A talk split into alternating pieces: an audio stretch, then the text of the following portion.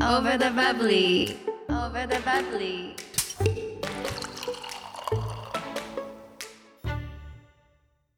ハロいつもお前 Why can you not join me when this? もう Hello, hey, we're back. 元気だった？元気でしたっていう感じよ。全然違うじゃん What? There's no, there aren't any rules. introduction Okay, okay, はい。ベニです。さっきですおかえり、さきこ。ただいま、元気だった？うん、ちょっと長かったね元気だったけどい何が長かった？出張ごめんごめん出張行ってましたね、パリに行ってた。あ、コペンハーゲン？うんパリとコペンハーゲンとアントワープとブルッセルとミラノ。1週間で4カ国行ったんだあ。わー No, 3 countries か？3カ国。めっちゃ回ったね。めっちゃ回った。え、一番長かったのがパリ？一番長かったのはパリ。コペンハーゲン24時いや24時間というか1日。うん。で、えっとベルギーも1日。ミラノも1日疲れそう。それ、一人で？えっといやアシスタントのあ、そ子がい。たのと、うん、うーん。どこが一番良かった？ベルギーあそう。最高だった。えー、どう？どうだったの？ベルギーはえちょっとアンティークヴィンテージ家具とか見に行ったんだけどあー大好きだからもうすごいもうインスピレーションだらけすぎてもう一人でワクワクして。うーん。そう。でもちょっとパリからあのブルッセル入るの、車で行ってみたじゃん。タクシーで行ったんだよね、電車いっぱいで。そう私インスタ見て突っ込んだんだけど思わず。ねタクシーでついにクロスカントリーと思って。電車がいっぱいだったの。え何時間だっけ？choice 3時間半。下田と一緒だよ下田と。うーん。Did you buy 楽しかった。anything? なんか買い物した？花瓶ととか、うんうん。アンティークの骨董品とか買った、えー。そうそうそうそうお土産は？あるよ。ある？うん ?Yes 大きくなったね。お腹？はち切れそうだね。でもいや今日のパンツ結構紙的に ぴったりなんだけど、Y プロジェクト Y のプロジェクトの。この。ベルト付きのパンツ？バンプ仕様の、うん。お腹仕様のベルトなんだろうこれ。お腹がちょうどはみ出るラインになってて、うん。ぜひこれ皆さんインスタに上がると思うんですけど 見てほしいです。YouTube でも。完璧な。これはあれだよね。お店に置いてんの？お店に置いてる。このシリーズずっと出てるんだよね。このベルトがついてるシリーズ。そういう風には着ないから 見えないからみんな。そんなお腹出てない。かいや最近本当にね下半身あのパンツボトムスに困ってて、ら、うんめっちゃ困ってるのよ。だから買い物しに行きたいな。う、ん、ちょっとやろううんねそれ、うん。はい。最近の私はお家にさちっちゃいドラムセットがあってさ、息子のために買ったんだけどパーカッションセット。うん。それをねもうガンガン叩きまくってたら窓全開でうん。苦情が来たってあ来たんだ あそう。来なそうなお家だけどね。あのあの曲が流れてきたのよ。エイムリーの「One Thing うん。懐か」しい。Remember that?、うん。懐かしいじゃん。パーカッション系。ガトコトコトン、ガトントン、ガトコトンチーンみたいなやつをずっとやってたら、苦情来た。やめてください。自分じゃん。じゃあ子供じゃなくて自分がやってて苦情来たの？いや、一緒にやってて、ですごい燃えちゃって、なんかあの、カウベルとかいろんなのがついてるやつなんだけど、そうそうそう、すごいね、楽しくなっちゃって、だからついに多分防音設置をそろそろしなきゃいけないなって。へええ、だって本当にうるさいからさ、じゃあ防音してください。防音ベニのお家バレちゃうね。いっぱい楽器が音楽るが。流れてきたらベニのお家です。っていう最近でした。さて、Over the Bubbly はこの2人でお送りしていくポッドキャストです。毎回テーマに沿っていろんな話をしながらこの番組を聞いてもらった方の何かヒントになればなと思います。ということで今回は Season 2 Very First Guest をお呼びしたいと思います。Welcome to the show. おやかなイエーイワークはいかなワーかな久しぶり。はい。はいこれまず乾杯あそうだね今日も君ので乾杯したいんですけれどもはい。かな選んでもらおうこれ何味があるの？りんごうん柚子梅みかん梅。梅うん。紅は？みかんはい Thank you。おシュワシュワだね。バブリーズそうだね。大型バブリーなんでうーんじゃあ私はりんごにするうん不思議だ。不思議だね。不思議でしょ？うん。不思議だわ。何が、いやなんか知ってる人たちと一緒に話してるのに、こんなにいっぱいなんかこうオフィシャルな感じになってるのがすごい不思議。あー最初そうだようね、ん。はい。乾杯。乾杯。チェーズ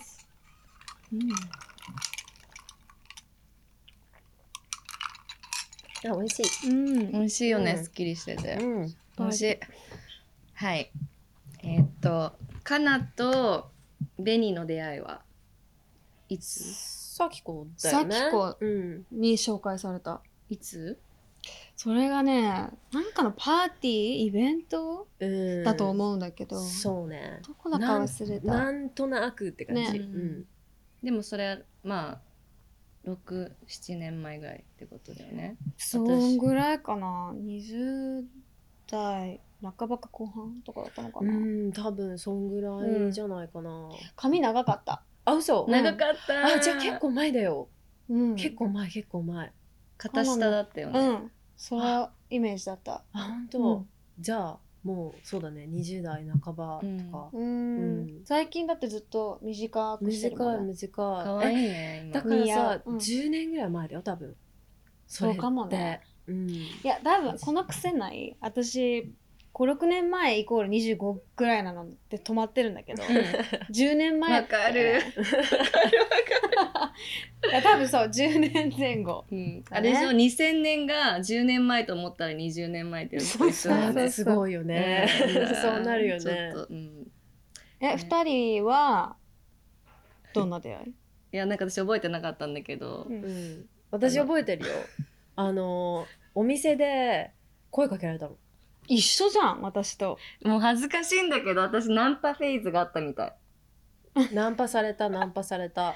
そのお店でなんか誰かに紹介してもらってアデライデを。で、うん。あチェックしに行こうと思ってチェックしに行ったら、うん。店員さんがなんかこっちも来てなんか共通の友達がいるからみたいな話が始まり。なんか聞いたことあるな、うん。聞いたことあるでねその後にディナーに誘われたの。全く同じ流れだったんですけど こちらも。で私はなんかえなんでこの店員さんに私ディナー誘われてるのかなって。全く同じことを考えてた私も。いや私すごい考えたんだけどそれさっき言われて。何だったかっていうと多分2人みたいなちょっと話しかけないでくださいぐらいなうん。すごくこう凛としてる感じの人の壁をぶち壊すのにハマってたみたい。チャレンジ精神だね。そうそううんチャレンジ精神だった。ハマってたそういうブームだったうん、でしかもも思うけどです結局すごい仲良くなってるじゃんうん。長いし、ん何でも言える仲だし。ってことは超感が働い鋭かったんだなってもう見えてた？見えてた。で今最近感がちょっと鈍ってんなって思った。そう。何があったの？何があったの？時の感ってすごかった。だってこんなにさすごい仲良くなる。じゃねでもそうだねそう考えると結構ロングラスティングうん。フレンドシップ、うんさすがバイヤー。ねバイングしたんだ、せセレクトしたの本当だかな？二、人をセレクトしたんだ。してたね。うんセレクトされたね最近全然セレクトしないからね、もう、あの、友達の輪をすごい小さくしてるかも、逆に。あそうなの。うん。あの時はすごい多分、あれじゃないロンドンが帰ってきたばっかりでああそっか。そうこういろいろこう吸収してうん。こう広げていくフェーズだったんだね。多分そうだとうん思う、うんうんで2人ほら輝いてたし多分セレクトしたんだと思います。されました。されたされた。バイングされた、なのでカナとは多分私が大学帰ってきたばっかりの時だからもう10年以上10年以上そうだね。多分21とか2とかだったんじゃないかなその時。長いね。うん。長いよ。10周年記念ですね。それより長いんじゃない？もう。あそっか。Yeah, we're gonna be 35そうだ。うん。ほらほらだから。忘れちゃう。わけわかんなくなっちゃうそうそうそれやっちゃうやつね。ね長いですよ。もううん。いろいろいろいろ知り知ってる中です。ね。ね。ね。で今回はこの3人でトークしてくるんだけどテーマが「Stepping out of your comfort zone うん」日本語だと、えーぬるま湯からの脱却だって。ぬるま湯からの脱却。全然違くない？なんか役が。あそ「Stepping out いや of your comfort なんか確かにって感じだけど初めてその訳し方聞いね。た、直訳は、えー快適ゾーン。快適ゾーン。から抜け出す。うんまあステップアウトしてみる、うん。だよ一ね歩踏み出す。うん。うん、うん一歩踏み出す。なのでそういう経験体験を3人で話していきたいと思います。はい。はい。はい。なんかコンフォートゾーンってなんか読んだことあるんだけど脳って人間の脳って多分なんか新しいことをやったりルーティーンから外れたことをするのを嫌がるんだって。うんうん。なんかストレスがかかるから人間ってもうただでさえ日々のこの活動でストレスってうん与えられるからもう無駄な余分なストレス与えたくない欲しくないから嫌がるらしいの。そうだからそういうメンタルで私たちはできてるんだけどそれをとにかく乗り越えるっていうことが脳のトレーニングにもなるらしくて、うんうんうん。うんそうだから考えるとなんか多分安定ってみんなしたいとかこの調子よかったらこのままでいいやって思うのは超ナチュラルなことだけど、それをこうあえて無視してなんか負荷を自分にかけることがなんか大事っていうのをすごい昔に見たことあって、うん。読んだことあってすごい今になってより一層納得するんだけど、うんうん。そういうきっかけとかなんか経験うんうん。ってあるそうだね。多分一番最初は19でパリに行った時、うん。あの高校生の時に仕事を始めてモデルの仕事を始めてで18で上京してで本当にその日の記憶がないぐらい忙しく、働いていたタイミングでポンといきなりパリに2ヶ月ぐらい行ったの。うんで何きっかけに？いやなんかねもともと留学したかったその大学アメリカの大学に行きたいって高校に入るぐらいの時から思っていてで海外に行きたい熱みたいのがすごい強かったんだよね。その英語のクラスとかもその日本の教育の中で英語のクラスって当時はさ結構 it was limited なんかそんなにしっかりしたものじゃなかったけど、私は英語の授業がすごい楽しくてその海外に行きたい熱他を知りたい他を見たいっていう熱がすごい強かったから多分それは自分のブラジルと日本のミックスっていうその2つのカルチャーを持ってるところとかとも関係してると思うんだけどそれで留学したかったんだけどそのまま仕事を始めてその大学で留学するきっかけがこうなくなったからそこであじゃあこの仕事で海外に行けるチャンスがあるんだったら行きたいと思って行ったんだけど。何も決まってなかったまま行ったの、一応向こうのエージェントは決まっていて、うん。住む場所も決まっていて、うん。ただ当時は英語も喋れなかったうし、んあの物心ついて初めての一人の海外で、うん。何も知らなかったし何も分からなかったけど「えい!」って言った、うん。ん、それはすごい自分の中で大きいターニングポイントだったかなと思うね。人生の中で。何が今の自分をシェイプしましたか？何が人生で一番大きく自分を変えましたかって言ったらそれが最初だと思う、うん。うんうんそうだよね。こう安心の慣れ親しんだとこからうん。いきなりしかも国も変わってうん。言葉も分かんない。しかもそこだとフランス語もももはやあの英語喋れてても通じないこともあるって聞くから。そうだね。特にね前はもっとあんまり英語を話さない、うん。うん。全然通じなかったよね、うん。最近ちょっと通じるようになったよね、ううん、なんかホテルのレストランのメニューとかもフランス語なの。うん。もう全然わかんないみたいな。どうしてたの？いやなんかもう手身振り手振りみたいな。うんだしな何を頼んでるか分かってないけど頼んでみるみたいな感じで頼んでたりしたけどあれはすごい大きなチャレンジだったかな。その仕事が日本で今たくさんいただいてる状態だったのに何何のつてもない。まあもちろんエージェントは決まってるけどこれどうなるかもわからないようなタイミングだったからなんかそれでポンって行ってで帰ってきてさ日本でどうなるかもわからないしうん。まだ駆け出しのタイミングだったからだけどなんか行ってみようと思って行ったんだよね。ううん。でも一緒だ。もう全く一緒。その高校の時の英語の授業でもうすごい楽しくて、勉強ってそんな楽しくないけど、英語の授業は楽しくうて、ん。でなんかすごいあのか学校終わっても英会話行ったりとかしてだから高校の時ぐらいからちゃんと英語をねそのぐらい自分が興味持ってうん。やると話せるようになるんだよね。多分大学から始めるとかだとねうんうん。ちょっと難しいけど。だってカナダって3ヶ月が長い一番長いでしょ？海外。私2ヶ月だね。パリの2ヶ月が海外が一番長くてその後は1ヶ月半ニューヨークとか、うんうん。あとはその10 days とか、うん。私だって4年行ってこの英語じゃん。カナダさうんうん数ヶ月でさすごい話せるから多分私知ってる中で本当に話せるあじゃあその人。間であでも日本に帰ってからも勉強してたってことよね、私は19のタイミングで行った時にあ英語が話せないってこんなに自分が制限されるんだって思って、であ英語もっと勉強しなきゃって思ったんだけど日本に帰ってきてからすごいまたいやっぱ忙しくてもう目の前にあることやるのに必死ででその後2434ぐらいでニューヨークに行ったの。でニューヨークのことが大好きになってなんか結構その自分のアイデンティティのこととかで気づきがあるタイミングだったりとかもしてにニューヨークの旅が。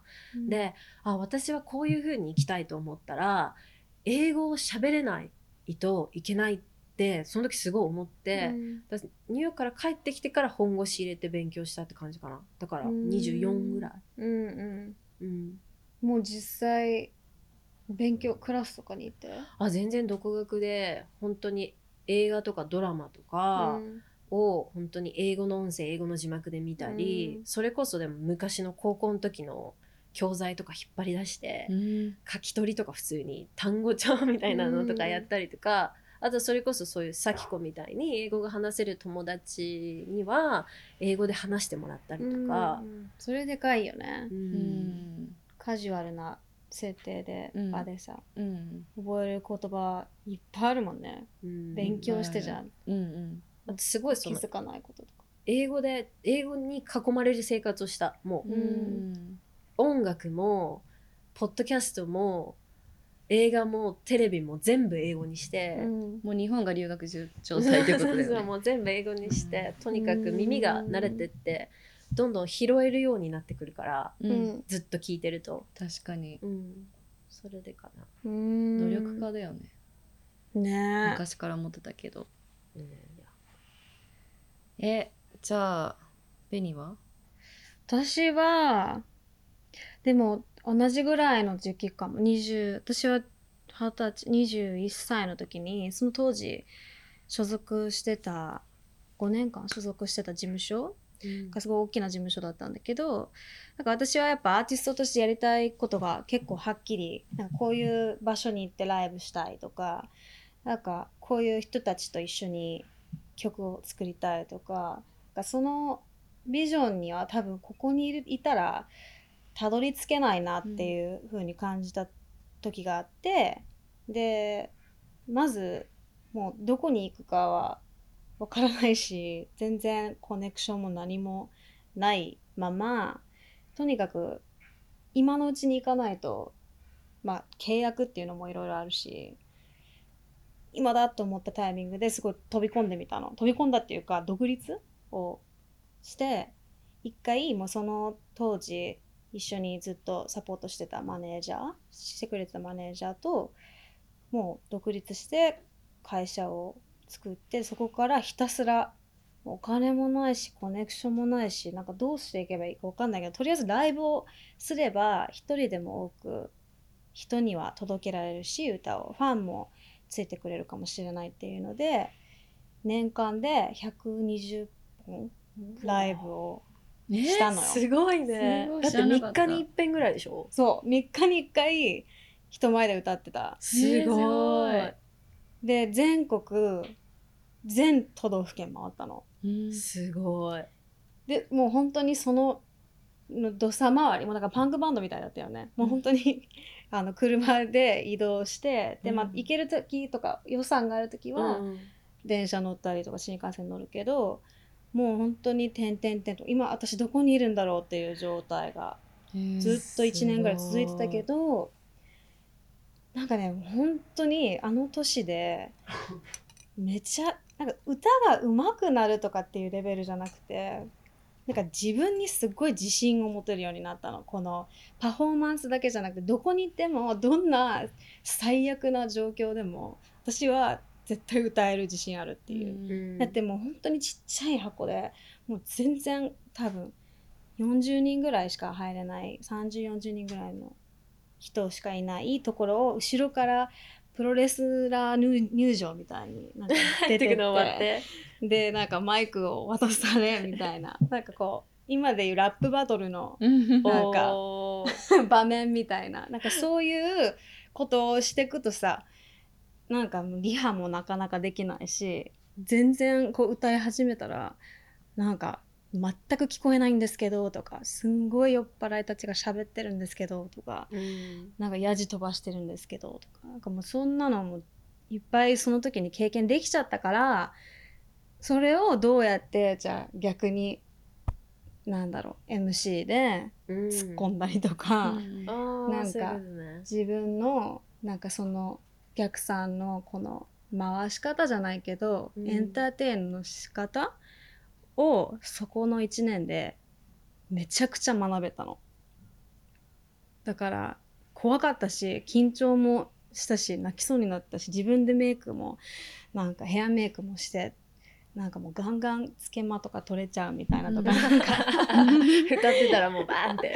そうもう汗だくのもう超蒸してるこう会場の中でも多分歌い続けたあの1年が自分の本当ターニングポイント、うん。で今で思う誇りの1年だったなってすごい思う、すごい知らなかった。そう。実は。そのでも100本ノックみたいなのってすごいタフになるよね。なる自分が。私もパリに行った時に毎日オーディションを10本ぐらい受けてたの、うん。で当時あの iPhone とかないから住所だけ送られてきて何時から何時までこのオーディション何時から何時までこのオーディションはいじ全部自分で回ってくださいみたいな。こういうのなんか地図を自分でこうやって調べて、でめっちゃ迷子になりながら毎日オーディションを10本ぐらい受けて毎日落ちてでうん。もそれでも毎日オーディションに行くっていうのをやってて、でめちゃくちゃホームシックだったし、うん。もう本当に辛かったけど絶対に帰らない日本には2ヶ月経つまでって思って。にかく意地がどんどんできるというかうん。なんか絶対に負けないっていう。う、んで何かこの意味を持たせたいし、うんうんそうだね。なんか自分のものに絶対して帰りたいってていう気持ちはすごくわかる、うん、同じだった、タフになったんだね。うん。経験してね。修行だった本当に。本当だね。修行だよね、うん、でも早いうちからだもんね2人はね。やっぱ芸能とかさモデルでさやっぱ早いうちほんと 10, 10代後半とかからでしょ、うん。だからもう人よりも早いうちからそういう修行じゃん。みんなまあまあやっぱぬるま湯なんじゃない？やっぱ日本の大学生活とかうん。入っちゃったらもう何もしないっていううん環境っていうじゃん日本の大学って。入るまで大変だけど、うん。だからその大学の4年間で私たちでいうその10 10ん？18ぐらいから22まで22までの間ってやっぱり大切だっていうのを視聴者に伝えたいよね。もし10代の方がいたら。うんだって超大切じゃない？この10代の後半から20代半ばぐらいまでのこの鍛えられる時期、うん。そこで本当にステッピングアウトビューカンファレンスをしてあの自信経験してすごい潰されてまた戻ってきて自信つけてっていうその繰り返しが今の自分たちうん。を形成されてるっていうところは3人とも多分うん同じだと思うから、うん私もなんかターニングポイントは絶対海外のわけ。うん。まずなんか前にも話したことあるんだけど12歳ぐらいの時に一人でハワイ行った。うんうん。ハワイの友達に会いに行ったんだけど、うん。その時英語全く話せなかったけど、うん。なんか12歳ぐらいだったから女の子たちがこのゲームやるのにアメリカって超いろんなゲームあるじゃん、うん。なんかワードゲーム。とかなんかいろいろゲーム。えどんな時？まあ日本 games? 12歳ねあそう。違うよ。そんなんじゃなくてなんかまあこういうなんていうの？こういうのなんていうの？あこういうやつ？ケーキパーティーケーキみたいな。そういうのとかさ、英語で言われてもわかんないじゃんもう超大変だったの。だけど、子供ながらにこう頑張ってその子がティファニーちゃんって言うんだけど優しかったから、ん。そう頑張ってこうなんかコミュニケートしてくれて、うん。彼女も日本とえあのアメリカのハーフだったから日本語頑張ってうん。で私も英語頑張ってっていうのもそうだし、まあ、高校の時のサマースクールもそうだしでも一番ステッピングアウトマイカンフォートゾーンはやっぱりイギリスの留学うん。大学4年間っていうのが、もうんう一番私もきつかったから、うん。もうなんかカルキュラムとかオリエンテーションとか最初から全く分かんないし何言ってるかほぼ。うんうんそうだよね。え高校まではずっと日本の学校でいきなり全部勉強が英語に変わるってことだよね。そう。揉まれまくりだね。揉まれまくり。もうみんなだってネイティブの人たちと同じ大学に行くわけじゃん？うん。そうだね。でなんか何言ってるか分かんないからでむず資料も難しいからもう大体最初の1週間は全部ミスったクラスうん。どこに行けばいいか分かんない。そっかそっか。ね。そもそもね。そう。で友達もいないから教えてくれる人もいないから、うん。もう超大変だった。けどすごいね。そうそう。だけどまあなんて言うんだろう。すごいこうポジティブに考えてたし変な自信があったのその時、うん。で英語もちょっと話せたからもうすでに、なん。かすぐなんか友達できたしあの、まあ、そこでとにかく日本人とつるまないようにしたっていうのも、うん。まあ、ステッピングアウトマイカンフォートゾーンだし、うん。うんとにかく英語をもう使いまくる環境に自分をやっぱ置いたし、うん。でもずっと日本人で固まってるグループもやっぱいあったから、うん。その子たちやっぱ話せるようになるのがすごい遅かったっていうか、うん。話せるようになったのかもわからないぐらいな状態で、なやっぱりむ難しくてやめてった子も見てきたしそう私は大学でちゃんとこう、ぬるま湯から脱却して自分をすごいあの修行のうん。やっぱポジションに置いてで英語を話せるようになってそっからやっと勉強がついてくるじゃん。うん。うんやっとそっからス。タートラインだそもんね。うそっからスタートラインだったから努力はしたよね。ううんん。あとすごくディベートとかをのクラスあるから。あそっか。ディベートってなんだ？ディベートってなんて言ったらいいんだろうね。こうなんか討論。討論。討論だ。討論。討論。討論させられるから。うん。日本の学校は討論ってあんましないって聞く。ないよね。そういう場面がないんだそうなんだスピーチクラスとかもない。ない。うん。うん。だからそのスピーチクラスとか討論するっていうのって本当自分が頭の中整理しそうだてね相手の言ってもうすごい頭回転させないとうん。答えられないじゃん、相手の。同時通訳だよねそうも同時通訳だし、だからもう大変だったよね、うんうんだけど卒業卒論書いてで卒業できたっていうところはもう大きいよね。いや本当素晴らしいそれは。やっぱ自分の自信になるよねさっきベニちゃんが言ってたように。なんか自分は頑張ったの知ってるし、自分はこうやりきったのを知ってるからなんかもっと自分がさこう頼りにななるようになるというか、うんこれ乗り越えたから次も大丈夫っていう,、うんこうちょっとずつ自信になっていくのってなんか努力のやっぱりすごい素晴らしいところで、うん。うん。なんかそれが誰が見てなくても自分は頑張ったの知ってる自分は怠けたの知ってるっていうのは、うん自分のそのセルフエスティームにすごく大きな影響を与えるよね。うん。なんか運動に似てない？うんうんうんなんかトレーニングもそれじゃない、まあうん if you're trying to あの build muscles うんっていうまあその筋肉筋トレいわゆる筋トレだとうんなんかこうちょっとずつ負荷をこう、ま、増やしていく。でそのなんか、それをこう足せば足すほどなんか最後の一番辛い時からの3回が重要っていうじゃん。うんとにかく無理をすることって時には大事なんだなってそれが次の日のやっぱ筋肉痛でまた筋肉になっていくからうん運動って結構そことマッチしててなんか自分の中では結なんだろうなトレーニングすることってすごい大事かも、なんかそのメンタルとすごく似てる。うん。だからさっきちょっとルーティンからの脱却みたいな話もあったけどその努力をしていろんな経験をして自信がつけたら今度はルーティン化したりとかなんかまた違うステップアップがあるよね、うん。人生の中って。そうだね。でうん。私たまに感じるのがこの stepping out of your comfort zone なんかまあいわゆる安定うん。から抜け出すとかちょっとステップアウトするっていうのって、ちょっとこう中毒性もあるんだよね。うん。あわかる。わかる。こう気持ちいいみたいなこと？うーんやっぱその経験をこれまで過去にたくさんしてきてるからなんかす自らやったことない方を選んだりとか同じじゃ嫌だみたいな。そう同じじゃうん。このまま停滞恐怖症みたいな。毎日同じ感じが嫌だから私だったらよくすごい毎日違う会食行ってたじゃん。うんうんうん。会社の。とか。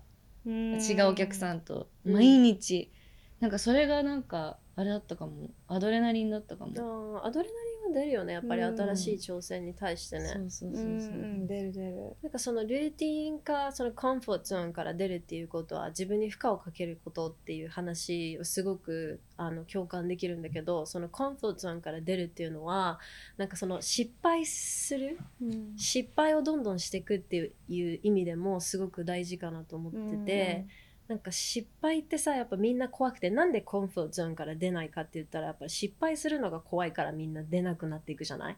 もうこれはやり方も分かってるしこれをやったらどういう結果が出るかっていうのも分かっていてだからこれをずっとこのまま続けていきたいっていうのっうん。て失敗する怖さがある,、あるからだと思うの。でその失敗ってでもししておかないとさなんか同じところにやっぱりどうしてもとどまっていっちゃうしなんか失敗しないとうまくならないことって絶対あるじゃない？ほとんどがそれだと思う。うん。そうだからさっきのそのつけまつげの話もそうだし、ん。つけまつげがこう取れないと、うん。次はもっともっと強いグルーでいや本当につけなきゃいけないっていうのが変えたもん分かんないじゃん。この種類じゃ多分ダメだから種類も変えたよね。だからなんかそういうことってさやっぱり人生でいっぱいあって、なんかどうせ失敗しないと覚えられないんだったらどんどん失敗していかないと、うん。自分の成長につながらないっていう意味でも、うん。コンフォートゾーンから出るっていうのはすごい大事だなと思う。そうだね、うん。まさにそう。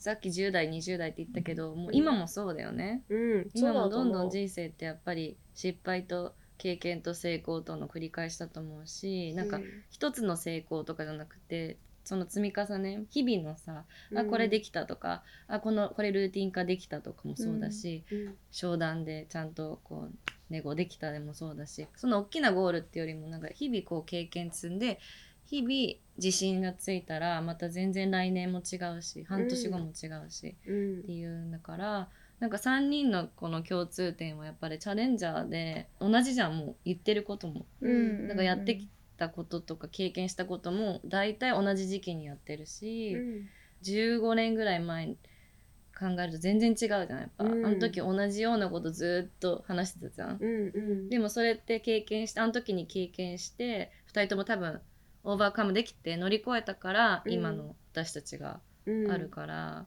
そうだね、うんなんか1段登れたら次は2段登ってみようって思える、そのうん。1段そのい最初の1段登れてなかったらいきなりやっぱ2段登ろうとはなかなか思えないじゃない、うん。もう全然そういうタイミングがあってもいいけどでもその2段飛ぶ前に私でも1段行けたから2段も行けるし3段も行けるしって、うん。やっぱ自分のこの、もっと応援できるようになるしもっと信じられるようになるっていう意味では、そうすごい大事なうん。ことだと思う、そのそうだね一段から出るっていうのは。出るってことは土台が作れたってことだよね。うんうんねどんどんもっと高く飛べるようになるには、うんちっちゃいのも飛んどかないとね。そうだね。うんステップバイステップ、ベイビーステップ。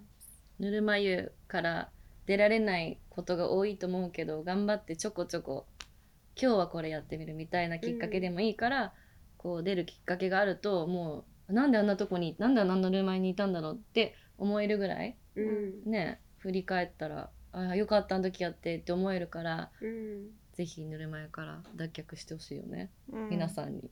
なんかその変わらないで持ち続ける不満と変わることで持ち続け、うん。持つ不安っていうので結構比較されることが多いけど、うん。どっちを選ぶんだろう自分はっていううん。その問いとかもたまにしてあげるのも大事だなと思う。うんうん自分に問いかけるのね、うん大切よく問いかけてたって言ったもんね。問いかけてるよ。なんか大きなセンディシジョン、ビッグな選択があると、プロズコンリストあーリストするの？すごい。細かいね。えもうだって目にししないと分かんない時あるじゃん。なんか微妙な、例えばなんか引っ越しもこの間ちょうどそれ自分の頭の中でやってたんだけど物件を探してここもここもすごくいいんだけど、うん。ここにはないところがもう一軒あって、うん。でもそれ並べてみた時にあ意外とプロで、うん。そのいいところカーンは、まあ、マイナスなこと、うん。プロの方があ一個ふ多いわここ。じゃあここにしようとか。うん。なんかやっぱ目で見てこうちゃんとリストするとがいろいろ見えてくるからなんかそういうね飛び込んだらこんなにいいこともあるけど大変なことももちろんやってくる。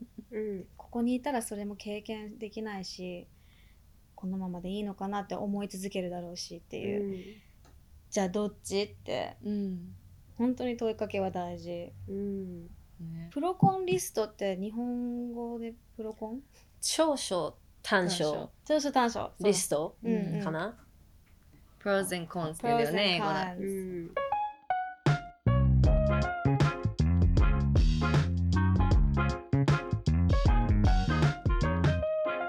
Over the bubbly.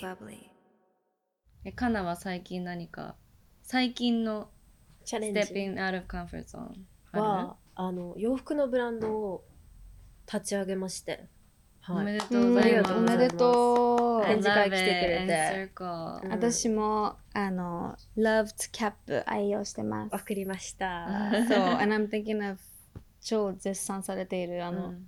タンクトップ。タンクトップ。をもうミリ単位で調整した。ありがとう。ん。ねカナってこうベーシックなものをすごい着こなすの上手だからう、うん。なんかカナが着てたらあスウェットパンツもああいう風に着こなしたいなとかうん。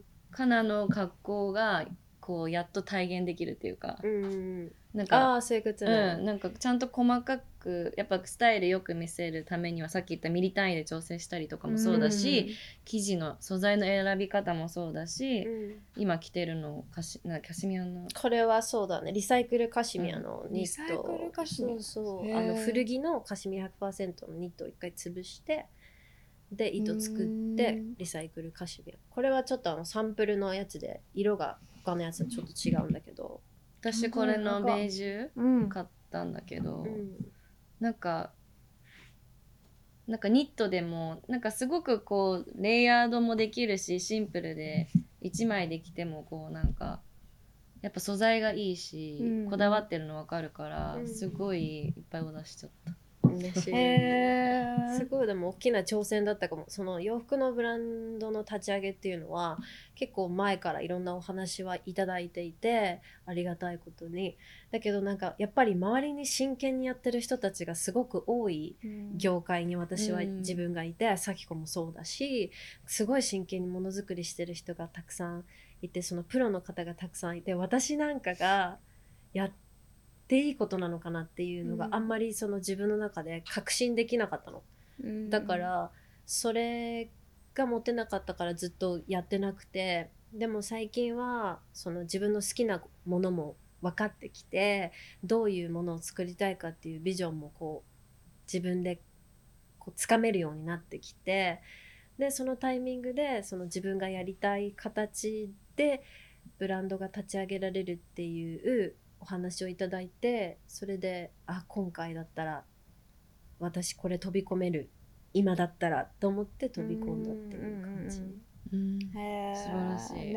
うん。なんかその環境に配慮したものづくりとかがやっぱり自分の中ではすごい大事な面で、やっぱりねものを作るってそのバランスを取るのが難しいから私の中ではそれができるかどうかっていうところもネックだったから、そうだよね。ただただ作ってうん。世に出すじゃあうんちょっと無責任な気持ちになるうん。時代背景があるからね、なんかそういうフルサークルで考えてるっていうイメージなのかなって思ってその、うん。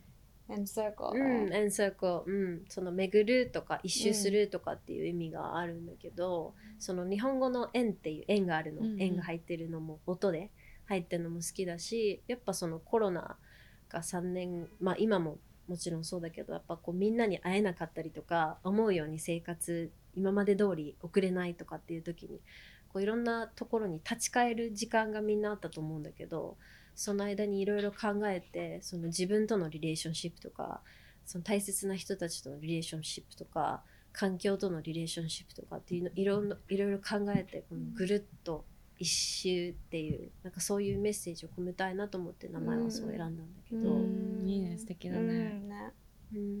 すごい新しい挑戦。本当に大変だね。う Not gonna lie 何が？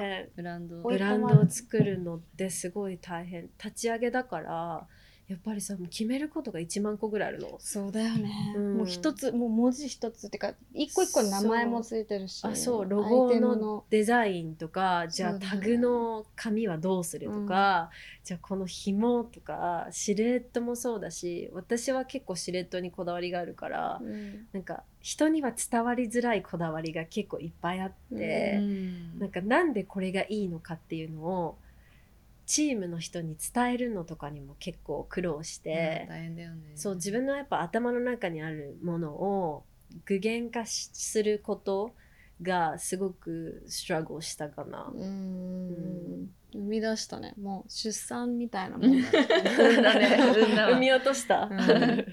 ねでもすごいこだわりこだわってるんだろうなっていうのがすごい伝わってきた、うん素晴らしいブランドだと思います。うん、そういう環境に配慮したものづくりっていうのはこれからいろいろやってみたいなと思っていてなんか今までは自分がその表に出て表現する立場だったけど、自分が作るものでこれから表現していきたいなっていうところにちょっとずつシフトしてきていてそういう意味でエンサークルもすごいあのその一つだしあとはそのリップバームを今回作ったんですけど先ほどお二人にもお渡ししたんですが、うん。カラーリップを作って、ありがとう。嬉しい。そうこれもね業界初の試みで全部成分解するの。このこれプラスチックじゃなくてノープラでこれ全部。え？サトウキビでできてて土に植えたら買えるの。このこの外も中も全部。わそーえこれプラスチックにしか見えないのううん。プラスチックじゃないの。どういう職人さんが頑張ってくれてすごい時間かかったんだけど。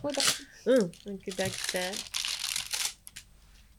えすごいね。プラスチック。その柔らかさがさ、うん。このリットを閉めるのに蓋を閉めるのに緩くなってきちゃうとか、うん。ぴったりいかないとか、うんうんそういうのとかをずっともう改良してへパッケージ作るるだけですごい時間がかかったんだけど、すごい。すごいね。かわい。い。うん。そありがしてとシンプルで可愛い。うん。うありがとう。